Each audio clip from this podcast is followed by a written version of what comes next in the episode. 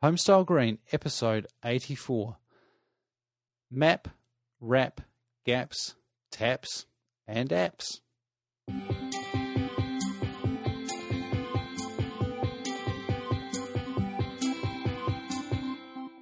G'day and welcome back to another episode of Homestyle Green. I'm Matthew Cutler Welsh, the host of the show, and this is the podcast all about inspiring people to make a better place to live.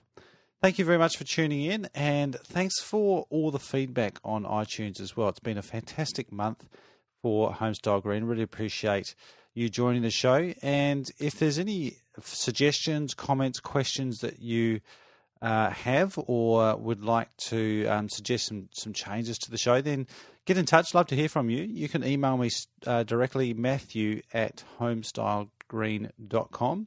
Or head over to homestylegreen dot com and you can uh, contact me through the website. This week we're going to talk about wraps, taps, and wraps, gaps, taps, and apps.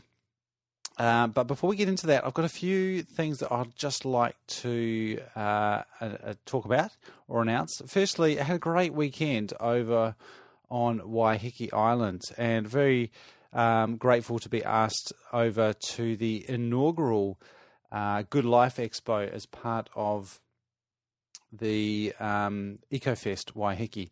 Great event, very well attended, and some really good, interesting exhibitors there and some other presentations as well. So uh, very fortunate to be able to go over there. Such a great place, so close to Auckland, and, and some beautiful scenery out there on the Gulf. So it was nice to get over there, and I'm going back again next weekend for some house tours. The Tread Lightly tours are on uh, Saturday and Sunday, the fourth and fifth of October two thousand fourteen. So if you're listening to this sometime in the future, then you've probably missed it for two thousand fourteen, but uh, stay tuned for future events, because I have a suspicion that they might be doing this one again, because there's been lots of good interest. And I'm really excited to go and check out some of these houses. There are two tours. There's an, a rural tour, on, two rural tours on the Saturday, and I'm actually leading one. I'm guiding one of the urban tours on Sunday, and it's going to be great. We're going to go around and look at a bunch of houses where people have done their own versions of sustainable homes. And I'm really looking forward to meeting those people and, um, well, not only the people in those homes, but also the people who are interested in coming and looking at those homes. If you'd like to get more information about that, then head over, over to eco fest waiheke dot com, or if you just look up EcoFest Waiheke, then you'll uh, you'll find it. They're also on Facebook, and I'll put a link to those tours in the show notes. Something else that's uh, worth checking out is a website and a podcast by a friend of mine, Cesar Abeid. Now, I came across Cesar Abeid from another friend of mine, Ben Adam Smith, who I've talked about on the show and had on the show, actually, over at house planning help dot com. Definitely check out his uh, website and podcast as well. But head on over to P M for the Masses. That's Project Management for the Masses. This is uh, Cesar's new site, and he's got also got a great podcast. So if you're looking for other things to listen to from iTunes, then check out p m for the masses dot com.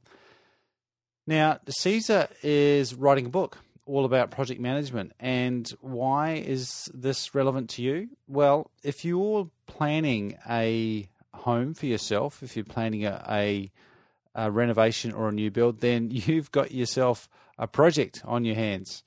And if you are a professional who designs houses or builds houses for other people, then you've got a whole bunch of projects on your hands. And the thing I like about Cesar's approach to project management is he's very experienced, particularly in the construction sector, so it's very relevant experience, but he he makes it, as the title suggests, for everyone. And he dispels some of the myths and, and digs into some of the, as he calls it, the secrets of project management from the professionals, but makes it simple and actionable. And that's going to be the topic of a new book that he is currently Uh, writing and in production, and he's just launching a Kickstarter campaign. So head on over to p m for the masses dot com and definitely stay hooked into that. Uh, subscribe to his podcast and be the first to know when that comes out, because I think it's going to be a fantastic resource. Alrighty, and just before we get into today's topic, I'd like to do a quick shout out to Nudura, who have been fantastic to support this show, to help bring it to you free each week. If you are looking at doing a renovation or a new build, then definitely do check out this insulated concrete form. It's a great way of building quickly, efficiently, and just to a high degree of thermal performance, which is what we all need more of in our houses, wherever you are. Uh, if you're in a hot climate or a cold climate, Um, you definitely want to get some good insulation. And the thing I really like about Nudura is, uh, and I'm appreciating this more and more, is that it, the insulation, as well as being on the inside, it's on the outside, and that's where you need it. We we need to get better at putting insulation on the outside of our buildings and the outside of the structure. And we don't do that well enough here, but Nudura will do it for you. So go to nudura dot com or energy efficient building dot co dot n z and check it out. Okay, map, wrap, gaps, taps, and apps. That's pretty much what it boils down to, or what I've boiled down good design uh, to those five elements. And I'll put a uh, an image up in the show notes, but it's basically three parts. So the first part is the map, second part is the wraps, gaps, taps, and then the third part is the app. So if you can just visualize that uh, as you're listening. Let's start with map. And just before we do get started into this, the other nice thing about this model is that if you follow it from left to right, as I've described it, that pretty much flows through the ideal process of a new build or a fairly major renovation. If you've got an existing house and you're wanting to improve that, then the model kind of works the other way around. You start from the other end and go from, start with apps and then work back through the other way. And I'll explain that a little bit as we go. All right, so number one is map. Now, this obviously is all about where your building is going to be. Where is your house? Right from the bigger picture of where are you going to live, where are you looking at in the part of the world, where do you want to be situated? And this is something in my case that we, we thought about when we moved up into Auckland. We had a few criteria, not just about the type of house that we wanted to live in, but we started with a map. And I started with the train stations and the schools and proximity to the the city. And I think a lot of us do think about that to some degree. Certainly it's, uh, I guess, the old location, location, location. This is a, it's very similar to that. And there's definitely a lot of value in the location, but not just because of the resale price or the school zone, although school zone is relevant, but it's, it's about walkability. It's about connection with the community. It's about how, how far it's going to, um, you're going to have to travel on a daily basis to get to the places you want to be. So map is definitely the starting point, because the big picture here is, like the topic of the show, creating a better place to live. And a lot of the expense and the lifestyle that we create comes from the place where we choose to live. And our lifestyle is governed by how much time we spend traveling to and from our workplace, and also the community that we're Um, located in definitely defines us, and we and we have the ability to define that community. So don't underestimate the power of choosing the, the location of where you're going to uh, build your home. But also within that location, orientation is a big part. So I put orientation in with this concept of, of map. How... Um, what direction your house is going to face in terms of the sun, but also obviously views, um, street appeal, all those other aspects also come into play there. So map is the first consideration. Once we get that sorted, and also linked to that, I also put size, because um, map is about the, the geometry of that location, and some uh, some settings do suit a larger home, but I always just caution people about that size of that house as well, because you really do need to consider just how much how much space do you really need versus how much have you been told you need, or how much of uh, have you been told that would be a good idea for this um, elusive re- resale down in the track. Nothing worse than building a four or five bedroom home, uh, two hundred fifty square metres of it, if there's only going to be two of you in there for the, the vast majority of the time. So definitely consider the size of the home um, and whether that's appropriate for that particular location. All right, so map is uh, is an important one. Wraps, gaps, and taps. Wrap is all about the thermal envelope, and we've talked a lot about the thermal envelope on this show, and the reason why that is the first thing to consider when you're looking at the actual structure of the house is because you can do everything else as well as you like, but if you haven't wrapped it up, then you're going to be, you're just not going to get a very good result. So wrap is so important. It's it, the thermal envelope is about getting the house really well insulated and about having a complete layer of insulation. I've actually got a video about the importance of um, the thermal envelope and, and how we define the thermal envelope. And one of the key things about that thermal envelope is not putting holes in it. And that's something that we often do through things like downlights, or we leave big gaps in the corners where the walls join onto the roof uh, and onto the floor. And also remember that windows are basically holes in the wall, and particularly roof windows are holes in the roof. Even if you double or even triple glaze them, they're still holes. A double glazed window has an R value of about zero point three, maybe zero point three four if you up up spec it a little bit to uh, low E and um, maybe some argon in there as well. You might get it up to almost almost zero point four for a high spec window. But a good, well insulated wall can be, have an R value of three, three point six. So a wall has still got ten times the amount of insulating property than a very, very good window, bearing in mind there's just a standard double glazed window is probably only about two point two six. So it's less than a tenth of the heat is going to be kept in through a window. Basically, a window is a very good conductor. So just think about that when you're sizing up your windows and looking at this amazing view. Also bear in mind that a good view doesn't necessarily mean you have to have floor to ceiling windows. You might actually frame a view better by having a smaller window. So that's thermal envelope and the wrap, making sure your house is going to be wrapped up really, really well. And we've talked about that and the details of that. I can probably go on and on about the importance of that. But moving on, the next important one is gaps.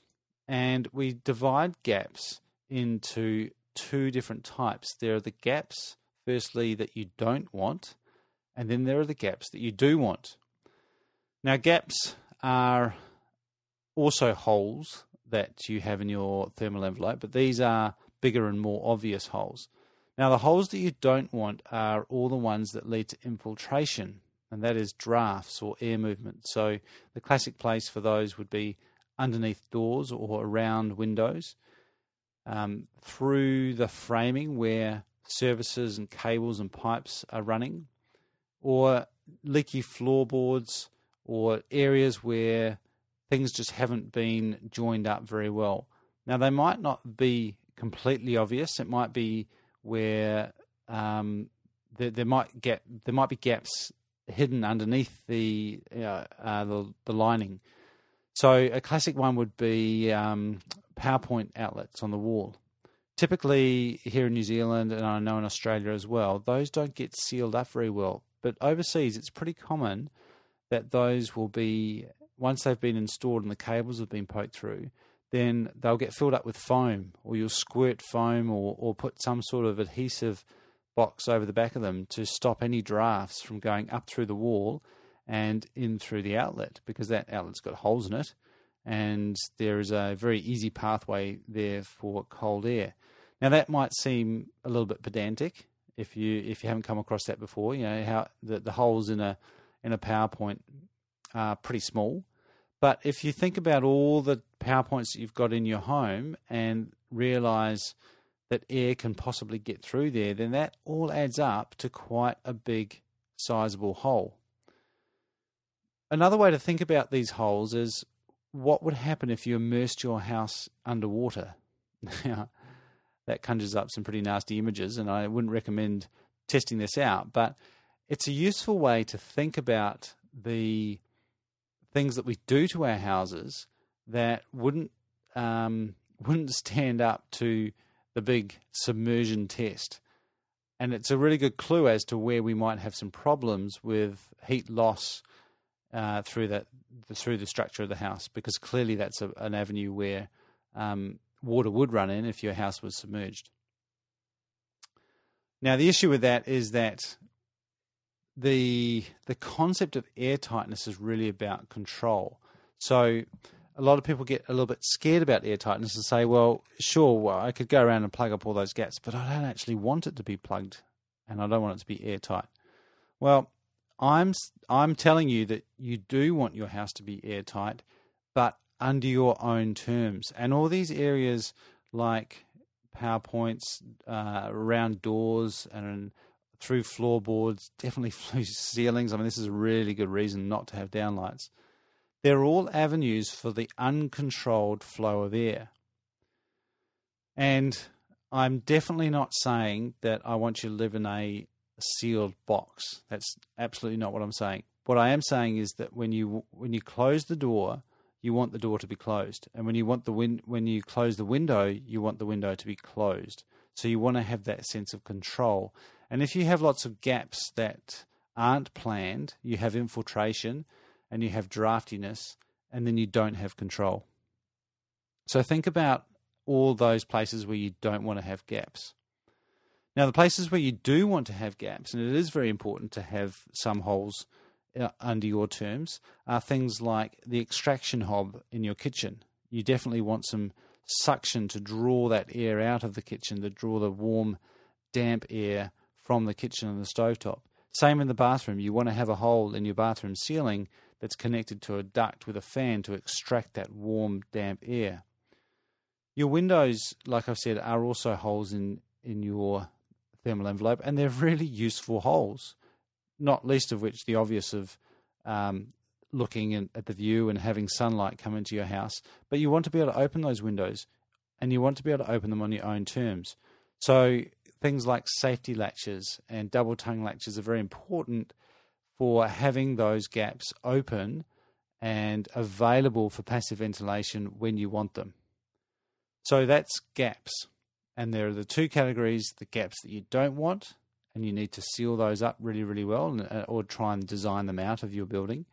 And then there are the gaps that you do want, which are the holes for either active or passive ventilation. And the third part of that middle comp- that that middle component, or the second major step, uh, is taps. And this stands for everything to do with water. Now, unfortunately, in a lot of parts of New Zealand, I know that we don't really care too much about water. Our counterparts over in Australia do care about water because they pay a lot more for it and they don't have as much of it. And I'm, there are a couple of places in New Zealand where we do get some water bills, and maybe we do care about it just a little bit. But some people are firm believers, and I'm one of them, that we will care more and more about water. Even if you don't care about water, though, you probably do care about energy, and things like water-efficient shower heads are probably more important for most of us as an energy-saving device than they are as a water-saving device. Same goes for kitchen taps. A lot of kitchen taps just gush out huge amounts of water, and you end up wasting water. But you also running are running lots of uh, warm water through your pipes, and you're paying for all that heat to heat up the warm water. So, um, good water-efficient fittings, that's bathroom taps, kitchen taps, shower heads, and toilets, are a great option for improving the sustainability of your home. They're also really, really easy to do. Most fittings uh, supplied now have to have a WELS rating. So that's the little half circle of blue stars, and it stands for Water Efficiency Labelling Scheme. So they'll all have a sticker on those, and you can see what that rating is on most websites, and product suppliers also display that WELS rating. Basically, the, the higher that star rating, the better, and you definitely want to be tending towards more water-efficient devices where you can. Above and beyond that, it's also a good idea if you can incorporate some rainwater collection, because that's just going to save you more money and also make your home more resilient as well. So that ties up that middle component of what our house is made up of. So that's the wraps, gaps, and the taps. And a final, the third stage is what I call apps. And this tends to be the sort of sexy bit that a lot of people jump straight onto when they say they want to make their house a bit more eco or a bit more energy efficient. And it's all the stuff that we put in our house or how we operate our house. And this this app stands for appliances, but it's also things like P V panels, it's heat pumps, it's refrigerators, T Vs. It could also include lighting, uh, things like L E D lights. And the other thing I would throw into that category, more and more so, would be home automation. And these are all things that I love. And I think they're we can get pretty excited about some of these new uh, technologies that we've got available for controlling our home and, and appliances to put in our home. But I've put them last in this design model for a very good reason. And I want to come back to wraps again, because you can fill up your roof with as much P V as you like. You can have the most energy efficient refrigerator that you like, and you can have the flashiest, latest app on your phone that's connected to your every device in the house and control it remotely. None of that is going to make any difference if you don't have a good thermal envelope. And that's why I've put wraps and then gaps and taps before apps. However, I also understand that if you've got an existing house, as I mentioned at the beginning, this is probably somewhere, an area that you can start fairly easily on, and it might just be things like changing L E D, changing to L E D lights, or if your fridge has given up the uh, given up the ghost, then getting a new energy efficient refrigerator, or maybe installing a heat pump um, as a really efficient way of heating your home. I do recognise that for a lot of us with existing houses, we can't do much about where our house is located because we're there. We can't do much about the insulation in the walls, not easily, unfortunately, anyway. Um, and we can only we can do a little bit about improving the, the drafts and the gaps around our houses. So that's why I think this model works quite well in reverse if you have an existing house that you're trying to improve. But if you are doing a renovation or looking at designing a new house from scratch, then you want to start right at the back at the beginning. Start with the map. Where are you going to locate your house within the community, and how is it going to be orientated on its section? Once you've figured that out, so that's where it is, then figure out what it's going to be made of. And that's when you go into wraps, gaps, and taps. And then finally, at the far end, you can start getting into the cool stuff, the sexy stuff, the P V panels, the heat pumps, the L E D lights, the home automation, and all the appliances that you want to put in there. So that's it in a nutshell, my model of home design or home improvement. Map, wrap, gaps, taps, and apps. I'll put some images and maybe even some slides or a link to some slides on the show notes. If you've got any thoughts on that or any other topics on the show, I'd love to hear from you. Uh, you can drop me an email, matthew at homestylegreen dot com, and I do have a couple of emails sitting there which I will get around to answering on the show in the coming weeks. We'd also love to get some feedback and some ideas on some other interviews. I've got uh, a couple of interviews that I'm lining up at the moment, but I'd love to hear from uh, you if you're a homeowner or if you're a designer involved in building better homes. That's enough for me for this week. Don't forget to uh, check out the um, P M for the Masses website that I checked out. That's Cesar Abeid, and also his um, podcast, P M for the Masses. It's available in iTunes. Also, if you are around in Auckland next weekend, head on over to eco fest waiheke dot com, and it'd be great to see you on those home tours. And one final mention for our lovely sponsors for this show, that is Nudura. And you can find out lots about insulated concrete forms over at nudura dot com or energy efficient building dot co dot n z. That's enough for me. Thank you very much for tuning in. This is Matthew Cutler Welsh. Now go make a better place to live.